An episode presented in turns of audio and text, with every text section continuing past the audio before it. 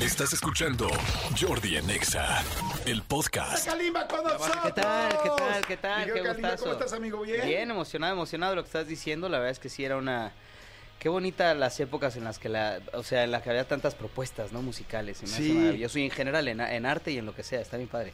Oye, es que además tú eh, estaba pensando eso mismo mientras, bueno, no eso mismo, pero estaba pensando que mientras nos estabas escuchando, digo, pues es que imagínate Kalimba, ¿no? Cantante, productor, compositor, o sea, tiene otra referencia muy distinta de nosotros, porque tú sí sabes lo que es hacer música y de repente ver lo que ha pasado en las décadas, en los años, en todo, ¿no? Sí, mira, la verdad es que a partir de, creo que creo yo que a partir de la piratería y las eh, plataformas que empezaron a de alguna manera lastimar un poquito las disqueras, sobre todo en Latinoamérica, eh, se volvió todo de alguna manera un poquito más por paquete y en ese momento dejaron de haber. También la, lo dijo Freddie Mercury en algún momento, dijo nosotros somos la última generación que va a disfrutar de música orgánica a partir de la invención de la tecnología y, y- y dentro de la música cada vez verán, verán menos personas tocando instrumentos en el escenario y no se equivocó. No se equivocó. Vete a los festivales de Woodstock, vete Ajá. a los festivales de hoy, cuántos artistas hay tocando instrumentos. ¿Hace cuánto no escuchas una canción con un solo de guitarra dentro de la canción? Qui- Quizás no lo noto tanto porque no Ah, soy tan clavado. ¿Hace cuánto no es un sencillo? O sea, dime ahorita que digas, tal artista hizo esta canción y en el puente musical, ah, Ajá. para empezar existía un puente musical Ajá. y en el puente musical había un solo de algún instrumento. Ajá. Ya no hay. Bueno, yo acabo de ir a un, Sí, sí, a un es cierto. concierto ¿Viste? muy grande, no voy a decir nombres, pero muy grande en el Estadio Azteca, muy grande que llevé a mi hija. Y, y, y sí es cierto, había, eh, en un momento de unas canciones, había cuatro músicos arriba. Claro. Todo lo demás era un- eran secuencias. Sí, Sí, así secuencias. Y fíjate que hemos ido presentando la canción, te digo, desde el año 75. Qué y muchas de las canciones dicen, este, este es considerado como uno de los mejores riffs de guitarra o tal. O, o sea, sí, sí, y cierto, los últimos años ya no hemos mencionado cosas No, así. es- No, es que lo curioso es que la música arrancó con instrumentos. O sea, es, es- es música. Ser músico ni siquiera tienes que saber cantar, tienes que saber crear alguna melodía con algo, ¿no? Entonces estaba diseñada a través de instrumentos y acompañaba la voz. Y ahora el instrumento pasó al último término y ahora es la voz lo que está haciendo ahí o el mensaje, ¿no? Entonces, sí, sí. Oye, esta pregunta este, e- es delicada porque todo el mundo que la contesta se mete en problemas y no te quiero meter en problemas en absoluto. Ah. Más bien... Ah, Ya, no, pero te digo algo. Por ejemplo, de, de los corridos tumbados, Sí, ¿crees que van a seguir? ¿Crees que van a durar mucho tiempo? ¿No? ¿Qué cosas, por ejemplo, ahorita que vienes con una balada, con Déjame Amarte, que es una balada, balada, power balada, así Yay. como pues como las que conocemos, pero que últimamente no escuchamos tanto. ¿Crees que estos movimientos van a seguir, se van a quedar más bajitos o en algún momento van a dejar de estar? No te preocupes, no me metiste en problemas. Yo creo que la música representa a la sociedad en cada una de las temporadas. Es decir, si ahora- ahorita que tú estás haciendo un recuento de eso, vayan checando, los invito a que chequen. Según la canción que fue número uno por año, también fíjate cómo vivía esa sociedad Ajá. durante ese año. Definitivamente la música es un mensaje, definitivamente la música es una cultura. Y, y el lugar en el que está repito, cada sociedad, por país, por lugar, por bla, bla, bla, es lo que consume. Al final del día la cultura es la que habla del, del, del- del país, es la verdad, es lo que habla de una nación. Em, entonces, ¿por qué pegan tanto? Porque muchas personas se sienten identificadas, porque muchas personas lo escuchan y lo toman como, esta es mi canción, esto es lo que está pasando conmigo, ¿no? Entonces, eh, en algún momento de la música, y, y es una cuestión real, la música pop proviene de popular, entonces lo que ustedes están haciendo ahorita es escuchar todas las canciones pop que han existido a lo largo de la música. Ajá. En el momento que lo más porque fue la más exitosa. Fue la más exitosa, fue la más popular. Y popular viene para pronto de pópulo, de pueblo.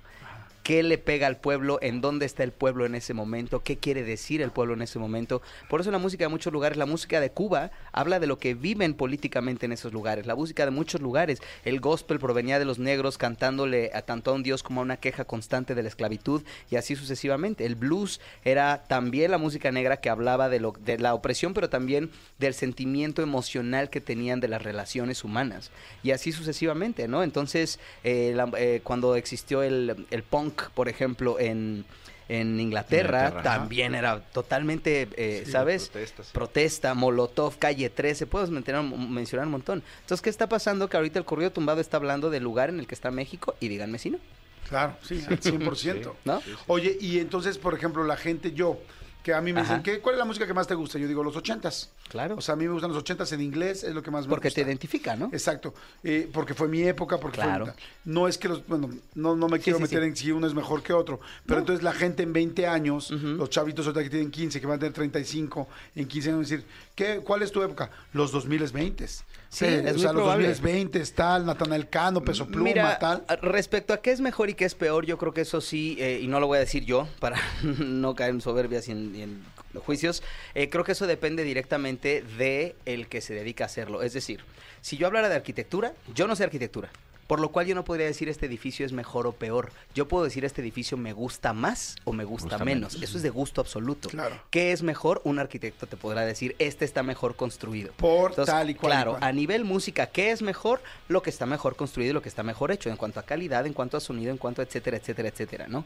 Pero, ¿qué te gusta más? Eso ya depende de ti. Claro. Entonces, pues sí, definitivamente ahí es el gusto. ¿Cuál es tu canción? Ahorita vamos a entrar a este nuevo sencillo que se llama Déjame amarte, que está fantástico, pero Uh. Gracias. da- para cerrar el tema, este tema, Ajá. ¿cuál es tu canción favorita? Por ejemplo, decíamos que hay canciones que están identificadas, por ejemplo, eh, Journey, eh, Don't Stop Believing, Ajá. decían que está considerada como la mejor canción de rock en cuanto a orden, producción, coro, riff al principio, o sea que de Sí, cómo está sí, producida, claro. o sea, decían perfecta, ¿no? Por ejemplo, decían una de las mejores power ballads de la historia, decían eh, I Will Always Love You de Whitney Houston, Wow. por los tonos que alcanza, por cómo está Sí, armada, sí, por, sí, sí. o sea, eh, eh, claro, estoy hablándote del Sí, Billboard Hot supuesto. 100, de VH1, de eh, la Rolling Stone, de todos ellos diciendo cuál creen que es la mejor canción. A ti, ¿qué Claro. canción del género que tú me digas, me digas, esta canción en específico me encanta y vamos a poner un pedacito?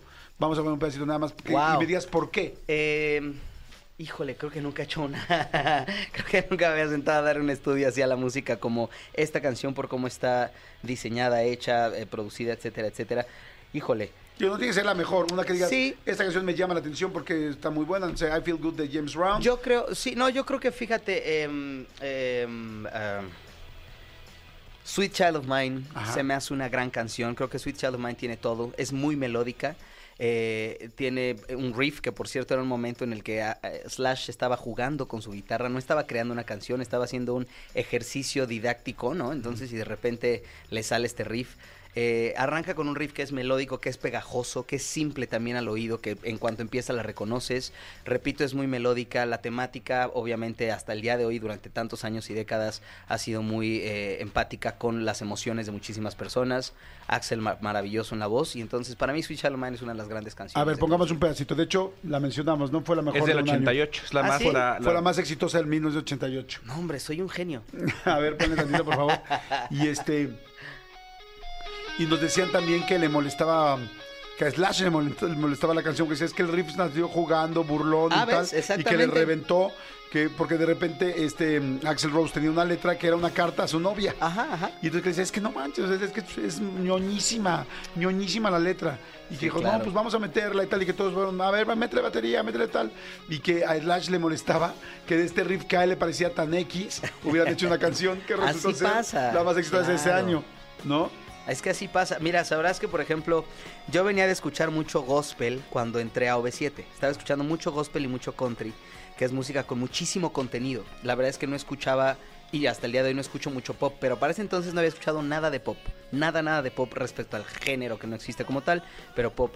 Y cuando se hizo Shabadabada, yo pensé, está divertida, pero no dice nada. O sea, tenía 19 años, no es como, ah, ¿no? Pero en una parte mira como, venías de escuchar gospel, ¿sabes? Es como, Sí. digamos algo profundo. Entonces, tengo que admitir, nunca lo había platicado, que por dentro de mí escuchaba Shabada y decía que es esta sonzada, ¿no? Ah. Pero en el primer segundo que la canción salió e impactó, te das cuenta que la música va más allá de que tú como músico quieras dar calidad y estilo y yo sé de notas y de cosas y no se trata de eso, la verdad es que al final del día todo lo que hacemos, creo yo, todo está diseñado para servir al ser humano. Entonces, si a ti te sirve lo que yo haga, si sea una ñoñada, eh, em- empata contigo y te hace sentir mejor o te causa algo que funcione para tu vida, es más que válido y es Claro. maravilloso. ¿no? Oye, a ver, ahorita vamos a poner un pedazo de Déjame amarte. Bueno, lo hemos estado escuchando en la, en la estación mucho tiempo, bueno, desde el 1 de febrero que se lanzó. Uh, así es. Este, seguramente ya la tienen, ya la cantan. Pero ahorita vamos a poner un pedacito porque me gusta hablar de la canción y después ponerla Claro. para que la gente identifique ¿Qué fue lo que pasó? Está padrísima, es la, mejor canción del 2024, dijeron. Exacto. ya está en el 2024. Ya está en el 2024. No, la verdad es que me emociona mucho justo lo que estamos mencionando. Em, yo estoy a favor de, no escucho eh, ni aliento todas las propuestas, porque para mí, repito, la música es un mensaje y no todos los mensajes se me hacen edificantes. Sin embargo, el sol sale para todos y repito, lo que a ti te guste y quieras ese escuchar, podría ser un buen nombre para un disco. El sol, el soul. sale para todos. Ah, bro, muy Amigo, bien. ya Vamos me- a registrar. Chachán, sí, ya lo registré mi manager atrás. Ajá, quitas a Jordi de las gracias, regalías, gracias. Entonces, el soul sale para todos, muy bien. Y este, pero algo que disfruté muchísimo desde que arrancó este disco con, eh, con las ganas de verme llorar, que llegó a número uno, por ejemplo. Y abajito de, de esa estaba Nicky Jam, y después había corridos, y después había un poquito de urbano. Y de verdad no sabes qué, qué, qué honor y qué qué honra se siente, qué, qué orgullo se siente eh, no en miren qué bien lo hice, sino en mira qué bonito el mundo todavía quiere escuchar de amor.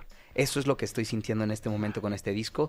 Yo es mi disco de, de 20 años de solista, por lo cual hice un recuento de quién he sido durante estos 20 años y creo que la respuesta básica es amor y música, ¿no? O sea, la carrera de Kalimba está basada en amor y música. Darle a la gente espectáculos muy musicales, ya sea con coreografías o con grandes instrumentos o con grandes solos o con cosas que dices, voy a ir a ver, no estás pensando, y es muy válido, me encantan los grandes conciertos, por ejemplo, lo que está pasando ahora con YouTube en Las Vegas y demás, y vas a ver el espectáculo. Creo que hasta el día de hoy nadie realmente piensa en Kalimba y dice, ah, voy a ir a ver grandes pantallas o luces o láseres, dices, voy a ver música, voy a escuchar música. Ajá. Entonces, me basé en eso e hice un disco que, que la música misma hablara y que el amor hablara. Entonces, ver que si tú hoy te metes al top 100 de música en cualquier plataforma, vas a encontrar probablemente tres baladas. Y dos van a ser de despecho, porque el despecho pega. Entonces, tener canciones de amor que están creando este impacto, ver la respuesta de la gente, no sabes qué gusto me da porque porque como humano estoy en el mismo lugar que creo que estamos todos. Estamos volteando a ver qué le está pasando al mundo, ¿no? ¿Por qué estamos todos con tanto despecho? ¿Por qué todos queremos ya ser el canijo y ser el que en la relación hace esto y aquello? ¿Y por qué no estamos regresando? Porque además es una mentira. La base del corazón, el despecho de dónde nace, de un, Un amor, no respondido, ¿cierto? No correspondido. Entonces lo que realmente buscamos es amor, esa es la verdad. Si hoy está pegando tanto el despecho, es que hay mucho amor no correspondido. O sea, que necesitas llenar ese tanque urgente. Exactamente. Y entonces creo que mi propuesta es, ¿qué les parece si yo los regreso a que vuelvan a sentir amor y a que se vuelvan a arriesgar y a que efectivamente te van a no corresponder y a veces te van a lastimar y tú a veces vas a lastimar personas Claro. porque así es el, el ciclo humano del corazón, pero, pero no, no te rindas. Sigue amando, sigue buscando amar, no te conviertas en esta piedra que ahora dice, no, a mí todos van a ver, yo puedo con todo, porque además no es cierto, cansa, deprime, eh, Sí. fatiga, frustra. Entonces la verdad es que hay que buscar amor. Me encanta tu concepto porque es cierto, o sea, es toda persona que tiene despecho, pues es porque quiere amor, ¿no? 100%. O, o porque no lo tuvo y, y lo quiere tener. Este, el otro día estaba platicando con alguien y hablamos de la nostalgia y decíamos es que se siente mucha nostalgia y me encantó lo que me dijo. Este, estamos hablando de la nostalgia, no era algo que yo estaba, estuviera sintiendo. Y me dijo, la nostalgia es siempre fantástica. Me dice, porque siempre habla y recuerda de un buen momento. O Siempre. sea, nadie No. siente nostalgia por un lugar, momento pinche. No, o sea, no. sientes nostalgia por un momento increíble, tal es que aquí venía con mi papá, es que aquí ella y yo nos agarramos de la mano. O sea, Claro. Tuviste algo bueno para sentir nostalgia. O sea, la nostalgia es fantástica, porque si no, no la puedes generar. 100%. Y fíjate en qué momento estamos, porque una, una parte del ser humano sí está aceptando que requiere y necesita estos momentos, porque hoy, por ejemplo, los reencuentros, mira qué bien nos ha ido, ¿no? O sea, mira en general todo lo que está pasando, con nosotros, con la obra en Timbiriche, con los OV7, con los 90s, con los 2000s, con Matute que canta tantos covers de estas nostalgias, con las películas que han salido en los últimos tres años de todas las bandas, como salió Queen, salió la de Elvis Presley, ahora está Marley, ahora está, ¿sabes? Estamos hablando de todos, eh, Elton John, de todos estos artistas que causaron esos grandes momentos de otra época y son las películas más taquilleras del momento, lo cual no- el- una parte del ser humano está gritando, regrésame a ese entonces, regrésame a ese momento, porque esto está muy divertido, esto está muy padre y hacerse el chido y el que puede con todo, pues está vendiendo mucho, pero tan no es real que lo que más se está vendiendo y lo que más está en taquilla en general es lo que estaba pasando cuando sí aceptábamos que queríamos y buscábamos un buen momento y un momento chido. Claro, completamente. Oye, y me, y me gusta, eh, ahorita vamos a escuchar ya la canción para la gente que no la ha escuchado, este, Me gusta porque eh, pues es como una historia de una chica que está despidiendo a su amor, ¿no? Inclusive empieza fuerte, o sea, fuerte me refiero, Sí. empieza el video con un con un este entierro, ¿no? Así ves es, el una ataúd, ves tal- pero está muy bien hecho. O sea, me movió emociones que, que, un, que unas eh, imágenes te muevan emociones en 20 segundos o 18 segundos que dura la parte del entierro no está fácil, o sea, está, está muy bien hecho. Y después cómo sigue la vida, ¿no? En el momento en que ella decide pues empezar a dejar entrar a alguien en su corazón, que en ese momento eres tú la persona que está ahí al lado en el video, y este decirme, déjame amarte Claro. como nunca antes te amaron, ¿no? Sí, la verdad es que queríamos, yo quería representar algo que es, que es muy padre y es justamente que no existe mala intención, que es lo primero, es decir, por parte de él no era como, ay, siempre quise con ella y ahora tengo la oportunidad, realmente era alguien que estaba ahí por coincidencia, digámoslo así, por casualidad, pero que se mostró puro, que se mostró amoroso, que se mostró real y a través de ese amor real ella eh, sana un corazón que viene de una pérdida. Y también queríamos mostrar una pérdida absoluta para no mostrar despecho por su parte, ¿no? Que no hubiera como una cuerneada, un algo que... No, simplemente tienes una real pérdida de lo que más amaba, porque además era su prometido y ella ya estaba lista para envejecer con él. Y de repente cuando pierdes eso, sí pierdes una parte de tu vida. Pierdes todo ese anhelo de... ¿Y, y qué sigue con los otros 60 años de mi vida que yo me había imaginado junto a una persona? Y crees que era la única que pudo haber existido para ti y de repente muestras que cuando el corazón lo dejas sanar correctamente, lo permites y repito, no hay una segunda intención, las cosas se dan, el amor puro, el amor real llega y está ahí. Y entonces eh, creo que se mostró muy bien en, en la, en el libreto de este, de este video y se, como bien dices, agradezco mucho a todos los que participaron, a los actores, varios eran extras por primera vez, estaban muy emocionados y en el momento que dijeron acción, yo veía a todos llorar como si conocieran, o sea, Sí. claramente el ataúd estaba vacío, pero lloraban como si de verdad hubiera alguien ahí y todos berreamos. Lo o sea, hubo, un- muy hubo un bien, llanto sí. muy real, hubo un feeling constante. Le agradezco mucho a Paulina porque, verdad, qué gran actriz y qué manera, qué profesionalismo. El video se alargó más de lo que esperábamos. Paulina Burrola, que es la modelo que sí, sale Y quiso, el director quiso ser mucho más quisquilloso y puntual con las escenas. Entonces repetimos escenas más veces de las planeadas, terminamos más tarde y en todo momento ya estuvo y estuvo al 100 y estuvo en su personaje y estuvo en lo que hizo. Y fue un video, creo que, creo que termina con una historia hermosa y creo que se cuenta muy bonito lo que yo qui- quise decir a través de la canción. Última pregunta antes de escucharla. ¿Cómo decides ese tema? ¿Te estaba pasando algo parecido? ¿Alguien te contó una historia? Este, ¿Cómo se decide? ¿Te refieres al tema del video? No, la letra A de la, la canción. letra de la canción. Bueno, la letra, de- sí, yo conocí a una persona hace siete años que mm, yo he sido una persona muy reparada a lo largo de los años, de muchas cosas, del divorcio de mis padres, de pérdidas, de situaciones públicas, personales, privadas, etcétera. Y he descubierto que es el amor el que me ha curado, gente que me ama mucho, mis amigos, mi familia, el público incluso, los fans, gente que no te esperas, ¿no? Porque tú no sabes que de repente llegues a una cabina y alguien que en tu cabeza solo es con quien laboras, te abrace y te diga te quiero, todo va a estar chido y digas, wow, le está hablando a la persona, no al artista. Cuando hice esta canción es porque yo vi, yo solo tenía el coro en ese entonces y tres años después hice la canción completa junto con Zach que la escribimos, pero el coro salió de ver a una persona que decía, tengo tantas ganas de amar a esta persona para que esté bien y ni siquiera se trataba de una pareja, era voltear, sí era una mujer, una amiga mía que la volteaba y dije, de verdad está muy destruida, está muy dolida y lo que necesita es que alguien la ame profundamente y se quede en su vida y le demuestre lo que estoy diciendo ahorita, que el despecho y el rencor y la venganza y todo lo que estamos viviendo proviene de una carencia del amor. Entonces yo decía, yo quiero ser ese amor en su vida y no su pareja, sino quiero ser algo que le diga, aquí estoy, qué necesitas, si me desvelo contigo porque necesitas platicar, si lo que quieres es llorar y necesitas un hombro, si dónde estás, que yo pueda estar aquí contigo y amarte lo suficiente para que, para que sepas que el mundo vale la pena y que está chido. De ahí salió el coro y tres años después pues escribió ya totalmente la canción y por eso creo que es una canción bien profunda y bien bonita, ¿no? Wow, pues me encanta. ¿Y pudiste estar y amar a esta persona como lo necesitaba? No, no se dejó, pero así pasa también. Eh, a veces creo que por eso el, el punto es ese, déjame. Porque amar, uno quiere, uno puede querer amar. La clave es déjate amar, déjame amarte, deja que, deja que pase, porque a veces estamos tan dolidos que no lo permitimos. ¿no? Ok, perfecto. Vamos a poner la canción, por favor.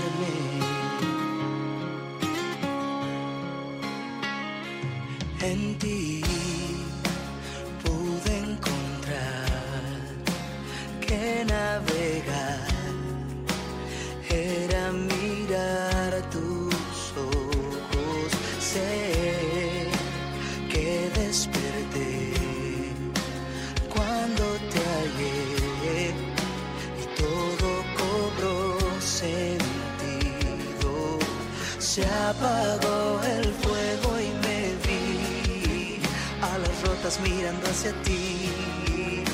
Me pude sentir. Déjame amarte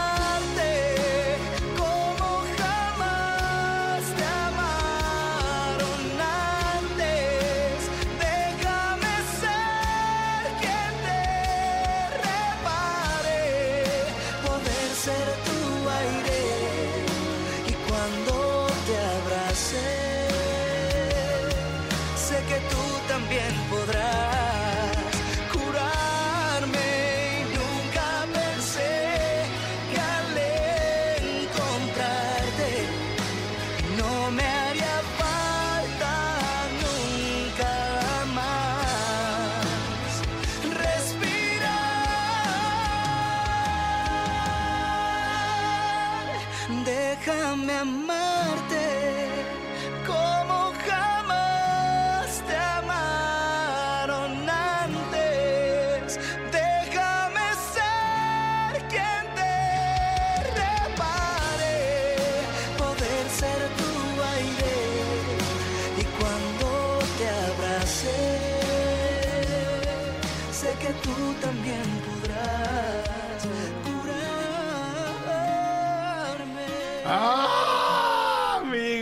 qué lindo es verte cantar en vivo. Aquí Gracias. escucharte, dice la gente, la gente dice besos a Kalimba, ya tengo un nudo en la garganta, quiero oír la canción ya, Ah, bueno, ya la escucharon. gracias, gracias. Dicen amo la música y la voz de Kalimba. Gracias, de verdad. Este, besos y abrazos, gracias Jory, tienes un excelente invitado. Saludos desde Nueva York. gracias Gaby García. Muchas, muchas gracias. Este dice, wow, aparte excelente músico, nos está dando una cátedra chulada de hombre Kalimba. Gracias de corazón. Dicen saludos al buen negrito de parte de su amigo de la infancia en la Doctores. Saludos. Soy el Peri Ah. del Multi. Eco, el Pericles. ¿Sí? ¿Sí lo ubicas o Sí, no? sí, sí, yo vivía en la colonia de doctores ocho años y es el buen Pericles con el que juega fútbol. Dicen, qué buena canción, justamente así me pasó con mi actual pareja. Ya llevamos 11 años, saludos a Kalimba, me encanta todo lo que hace. En fin, mucha gente está mandando Mm. mensajes. Este, dice Jordi, mándame mis saludos de parte de Tania. Me encanta Kalimba, me encantó la canción, muchas gracias. Pues amigo, como dices tú, conectar, conectar con la gente, ir más profundo y este, Gracias, es súper y- lindo. Y me encanta. Y ahorita eh, me gusta porque, pues ahora sí, eh, es que cuando una persona es tan talentosa como Kalimba, yo que tengo el gusto de conocerlo desde hace tantos man. años, pues todo el mundo lo quiere, ¿no? Gracias. Entonces está que si este eh, 97, que si en los 90 Pop Tour, que si En el 2000. en los 2000 que si en la obra de Vaselina, que si en Jesucristo Superestrella, que si José el Sollador, Ahí no te sueltan, o sea, pero ahora sí me gusta que estás haciendo eh, como el espacio necesario para K20, no para esta Sí, tour. sabes, ahorita mencionaron un par de cosas que, que- que me están llenando mucho el corazón. Una persona dijo, bueno, ahorita estoy viviendo eso, eso viví con mi actual pareja, ya llevamos 11 años. Alguien dijo, gracias, me está dando una cátedra. Yo creo que la cátedra la he recibido yo, como lo dije hace ratito, a través del corazón de muchas personas. Escuchar las historias, leerlos en redes, eh, tener, hoy para mí, para lo que sí sirve para bien Ajá. el poder estar tan conectados, es poder leer eso, cómo conectas con otras personas alrededor del mundo. Y cuando hago una canción y me entero de sus historias y veo que efectivamente seguimos viviendo lo mismo, yo no he cantado una sola canción que yo no viva. No es, tal vez no en este momento, pero una canción que yo escuche y no sienta que ha sido una parte de mis vivencias o que no esté relatando algo que he sentido, que estoy sintiendo o que me, que realmente me identifica, no la canto. No te vendo lo que yo mismo no compro.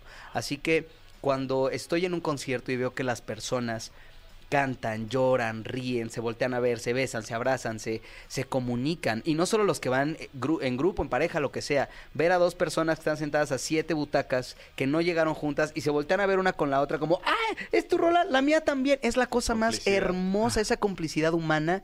Es la cosa más bonita y eso es lo que a mí hoy. Por eso le voy a dar el tiempo. Arranca la gira el 23 de Ajá. mayo. Arrancamos aquí en la Ciudad de México. Vayan allá, los boletos ya están a a la en el venta. Pepsi Center, ¿no? Pepsi Center, O sea, 23 de mayo. Ya, los boletos ya porque Ya, se van a acabar. y el Literal, rato, vamos muy bien. "Ay, Así a que, ver a Kalimba". exactamente. Eh, vas a cantar tus sencillos. Voy a cantar mis sencillos, voy a cantar todos los... 20 Exacto. años. Algo que estuvo bien padre es que descubrimos que tenemos 23 canciones que han sido hits. 23 sencillos ¡Guau! tenemos. Felicidades. Y además vamos a meter un par de canciones que le preguntamos a la gente qué otras canciones quieren que cantemos y un par de sorpresas. Va a ser un show rico, eh, larguito para un solista, porque cantar solo tanto tiempo no está fácil, pero va a estar bueno, está- es muy musical y lo creé como un soundtrack.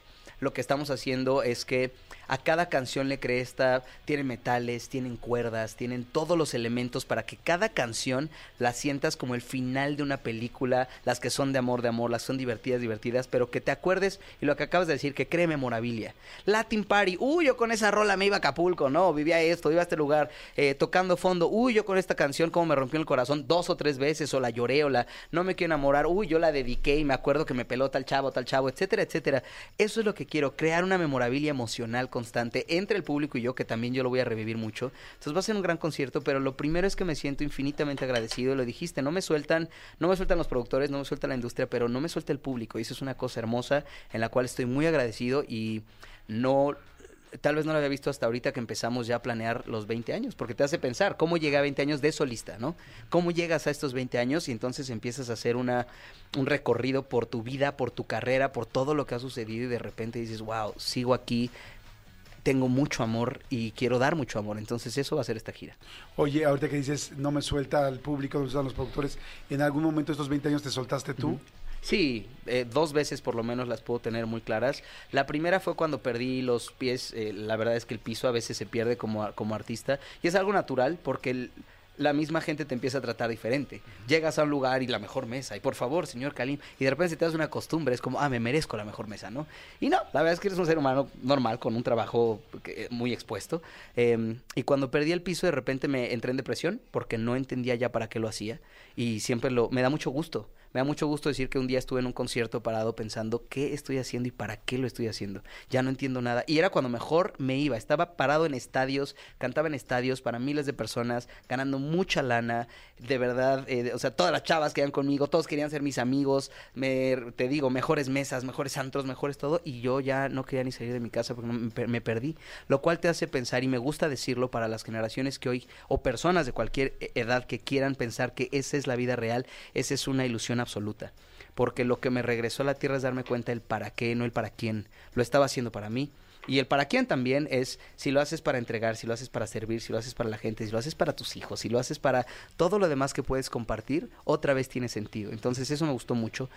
Y la otra vez fue, eh, fue hace poco, justamente fue antes de la pandemia, porque porque pasa eso, a veces yo creo que en la carrera de repente sientes que te estancas un poquito, es como que ahora ya no sé para dónde ir, ¿no? No es que no crea que puedo subir, definitivamente puedo subir mucho más, hay cosas que no hemos logrado en mi carrera, que se pueden generar, que pueden pasar, pero no sé si deseo todas tampoco. Creo que también el hecho de que la industria se haya vuelto tan inmediata que yo siga siendo esta alma vieja que he mencionado a Queen varias veces, o a Prince, o a estas bandas, y yo ya no sé si hay cabida para este tipo de bandas, y creo que es el público quien me lo tendrá que, que mostrar. Yo ya no sé si hoy un artista que se para allá arriba y no forzosamente se dedica solo a entretenerte y saca láseres y pantallas y cosas, sino que agarra su guitarra y te toca una canción, sigue teniendo esa cabida.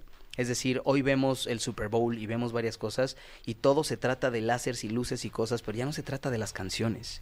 Y yo sigo siendo un artista que se trata de las canciones. Entonces, si eso pasa y lo veremos como dije en esta gira y con el público, aquí estoy y estoy enamorado de seguirlo haciendo. Pero si no y se va a otro rumbo y es bienvenido, ¿no? Yo soy nadie para querer cambiar la historia de la música ni nada. Entonces, no sé si yo tenga ganas de seguir, porque yo repito, lo mío va a ser agarrar mi guitarra y cantarles al amor y cantarle al corazón. Y si eso sigue gustando, yo seguiré haciéndolo.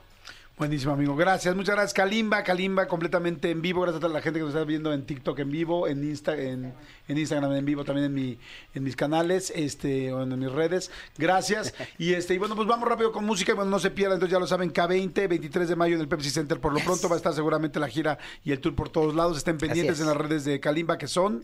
Eh, Kalimba Oficial con doble F, ese es mi Instagram. Métanse ahí, de ahí yo los llevo a todos los demás y ahí es donde posteamos más cosas. Perfecto, gracias amigo, muchas gracias. Son las 12 del día con cuatro minutos, ya pueden decir buenas tardes en este momento. Así es que bueno, por lo pronto la cumbia triste, Ángeles Azules y Alejandro Fernández y regresamos. Escúchanos en vivo de lunes a viernes a las 10 de la mañana en Exa FM 104.9.